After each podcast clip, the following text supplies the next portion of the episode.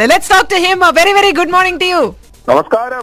നമസ്കാരം. ദുബായിലുള്ള മലയാളികൾ മാത്രമല്ല, ലോകമെമ്പാടുമുള്ള എല്ലാ മലയാളികൾക്കും രമേഷ് പിഷാരടി എന്ന പിഷു ഇനെ എല്ലാവർക്കും സുപരിചിതനാണ്. അപ്പൊ അതുകൊണ്ട് അമർ അക്ബർ അന്തോണി എന്ന് പറയുന്ന സിനിമയിൽ ഇപ്പം അതിന്റെ വിജയാഘോഷം നടക്കാൻ പോകുന്നു. സെവന്റി ഫിഫ്ത്ത് ഡേ സെലിബ്രേഷൻ ആണ് ദുബായിൽ വെച്ച് നടക്കുന്നത്. അപ്പൊ രമേഷ് പിഷാരടി എത്തുകയാണ് അല്ലേ? അതെ അതെ അതെ, സുഖമായിട്ട് ഫ്രണ്ടിലിരിക്കും. പിന്നെ ഞാനൊരു കാര്യം ചോദിച്ചോട്ടെ, രമേഷ് പിഷാരടിയെ കാണാൻ അത്യാവശ്യം സുന്ദരനാണ്, ഒരു സിനിമയിൽ നായകനായിട്ട് അഭിനയിക്കുകയും ചെയ്തു. ഇനി നമ്മൾ നായകനായിട്ടൊന്നും എക്സ്പെക്ട് ചെയ്യണ്ടേ രമേഷിനെ സ്ക്രീനില്? ഇല്ല, പടം വരാഞ്ഞിട്ടല്ല. ജുറാസിക് പാർക്കിൽ അഭിനയിച്ച ദിനോസറിന് ഒരു രണ്ടാമത് പടം കിട്ടി. പക്ഷെ ഞാൻ ആലോചിച്ചപ്പോ അതിന്റെ ഒരു ഉത്തരവാദിത്വം ഭീകരമാണ്. ഏഹ് ദിവസങ്ങൾ വേണം, പത്ത് മുപ്പത്തഞ്ച് ദിവസം വേണം. അതിന് നായകന്റെ ഉത്തരവാദിത്വം ഭയങ്കരമാണ്. ഞാനെന്ന് അതിലൊക്കെ അഭിനയിക്കുന്ന കാലത്ത് ഫേസ്ബുക്ക് ഒന്നും ഇത്രയും പോപ്പുലർ ആയിട്ടില്ലാത്തതുകൊണ്ട് ട്രോളന്മാരിൽ നിന്ന് ഞാൻ രക്ഷപ്പെട്ടു. ഇനി ഞാൻ തല വെച്ച് ഞാൻ കൊടുക്കില്ല, ഞാൻ ഇനി എന്നെ പിടിച്ചു തോൽപ്പിക്കാൻ സാധിക്കില്ല. പക്ഷെ രമേഷ് പിഷാരടി എന്ന് പറയുന്ന ആർട്ടിസ്റ്റിനെ മലയാളികൾക്ക് എല്ലാം ഇഷ്ടമാണ്. സിനിമയിൽ ഒരു ഒരു പയറ്റും കൂടെ നടത്തി നോക്കിക്കൂടെ ഇനി? അത് ഞാനിപ്പോ ഇത്രയൊക്കെ ആൾക്കാർ പറയുന്നത് സത്യമായി. ഞാൻ പത്ത് പന്ത്രണ്ട് സിനിമയിലെ ഏഴെട്ട് വർഷം കൊണ്ട് അഭിനയിച്ചിട്ടുള്ളൂ. പന്ത്രണ്ടെണ്ണത്തിൽ താഴെ ഉള്ളൂ, ഇതിൽ കൂടുതൽ സിനിമയൊന്നുമില്ല. അപ്പം ചിലപ്പോ എനിക്കിങ്ങനെ നല്ല സൗകര്യം, നല്ല ഇണക്കത്തിൽ പിന്നെ പരിപാടിയുടെ ഡേറ്റുകൾ ആരോ ഈ സിനിമാക്കാർക്ക് അയച്ചു കൊടുക്കുന്നുണ്ട്. ഇവർ വിളിക്കുന്നതല്ല ഞാൻ ഗൾഫിൽ പോണ ദിവസത്തിലാണ്. ഇവര് കൃത്യം ക്ലൈമാക്സ് ഷൂട്ട് ചെയ്യുന്ന ഇരുപത്തെട്ടാം തീയതി എന്ന് പറയുമ്പോൾ ഞാൻ പറയാം അന്ന് ഞാൻ കുവൈറ്റിലാന്ന് പറയാം. ആ എന്നാ വേണ്ടെന്ന് പറയും. പിന്നെ നല്ല വേഷം വരും. ഇപ്പം നയൻറ്റീൻ എയ്റ്റി ത്രീയിലൊക്കെ ആ ഏട്ട് ക്രിക്കറ്റ് കളിക്കാരിൽ ഒരെണ്ണം അങ്ങനെ ഇങ്ങനെ എപ്പോഴും വിളിക്കുമ്പോഴും ഒക്കെ ഞാൻ അമേരിക്കയിൽ അവിടെയൊക്കെ പോകും. അപ്പൊ ഇത് രണ്ടും കൂടെ ഒരിക്കലും ഒന്നിച്ച് നടക്കൂല, അതാണ് കുഴപ്പം. അപ്പൊ സിനിമാക്കാര് വിളിച്ചുന്നുമായി, നമുക്കെന്നാ വിളിച്ചിട്ട് പോകാൻ പറ്റിയില്ലെന്നുമായി, രണ്ടുമായി. പോകാൻ പറ്റിയില്ലെന്നുമായി. ഞാൻ ഇനി അതിനുവേണ്ടി മാറി ഇന്ന് പരിപാടി ഒഴിവാക്കി സിനിമ വരുന്ന പറഞ്ഞ് കാത്തിരുന്ന വീട് H D F C bank കൊണ്ടുപോകും. അതുകൊണ്ട് എന്നും ഡിമാൻഡ് ഉള്ള ഒരു നടൻ തന്നെയായിരിക്കും രമേഷ് പിഷാരടി അല്ലെ? വിളിച്ചാ വരുവില്ല, എപ്പോ വിളിച്ചാലും ഗൾഫിലാണ് അല്ലെങ്കിൽ അമേരിക്കയിലാണ്. അല്ല, ഇത് ഏറ്റവും ദിവസം വിളിച്ചവരും അല്ല, ഒരു മാസത്തിൽ ആകെ നാലെണ്ണ എടുത്തിട്ടുണ്ടാവുള്ളൂ. കൃത്യം ആ നാല് ദിവസം ആരോ അയച്ചു കൊടുക്കുന്നുണ്ട് ഇവർക്ക്. അതാ കുഴപ്പം, ഇരുപത്തി ആറ് ദിവസം ഫ്രീയാ. അപ്പൊ ഈ പരിപാടിയുടെ സംഘാടകരും മലയാള സിനിമ ഇൻഡസ്ട്രിയിലെ കുറച്ച് ആൾക്കാരുമായിട്ട് നിരന്തരം സമ്പർക്കമുണ്ട്. അതായത് വിളിച്ചു പറയുന്നുണ്ട്, രമേഷ് പിഷാരടിക്ക് ഒരു പരിപാടി കിട്ടിയിട്ടുണ്ട് നാല് ദിവസം, നിങ്ങൾ വേണമെങ്കിൽ ഒരു സിനിമയ്ക്ക് വേണ്ടി വിളിച്ചോ. അതാണ് സ്ഥിതി.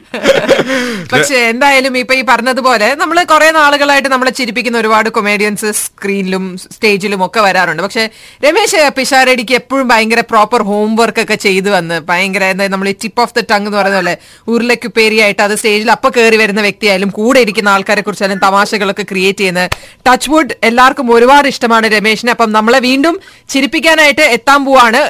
ദുബായ് മുഴുവൻ ജയസൂര്യൻ പൃഥ്വിരാജും ഇന്ദ്രനും വരുന്നതിനേക്കാൾ കൂടുതൽ കാത്തിരിക്കുകയാണ് രമേഷിനെ.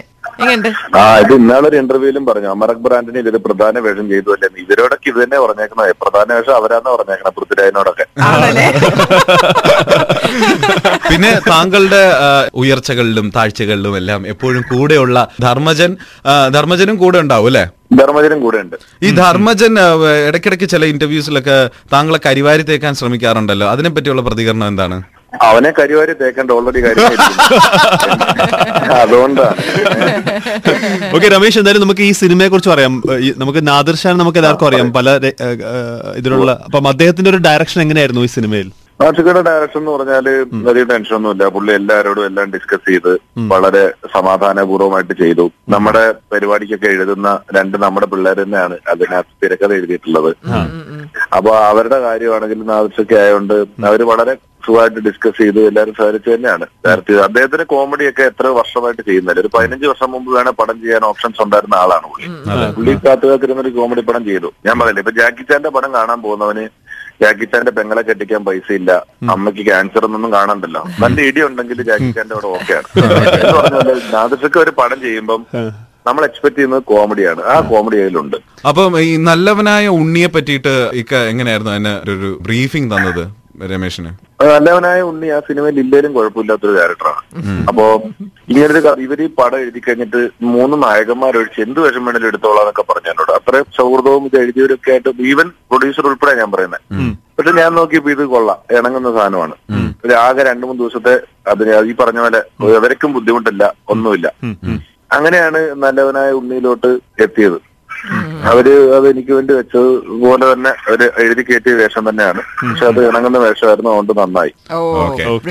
അപ്പോ ഈ വരുന്ന പതിനേഴാം തീയതി ദുബായിൽ വെച്ചിട്ട് അമറക് മുറന്തോണി എന്ന് പറയുന്ന സിനിമയുടെ സെവന്റി ഫിഫ്ത് ഡേ സെലിബ്രേഷൻ നടക്കുന്നു. രമേഷും വരുന്നുണ്ട് എല്ലാരെയും കൂടെ.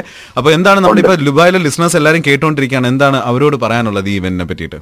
അവരോട് പറയാനുള്ളത് സിനിമ ഇവിടെ വിജയിച്ചു, അവിടെ വിജയിച്ചു, അവിടെ നിങ്ങളൊക്കെ കാണുന്നുണ്ട്. ഒരു എട്ട് വർഷത്തിന് ശേഷം അഞ്ചാറ് വർഷത്തിന് ശേഷമാണ് ഫുൾ കോമഡി പടം എന്ന തലക്കെട്ടുമായിട്ടൊരു സിനിമ വന്നത്.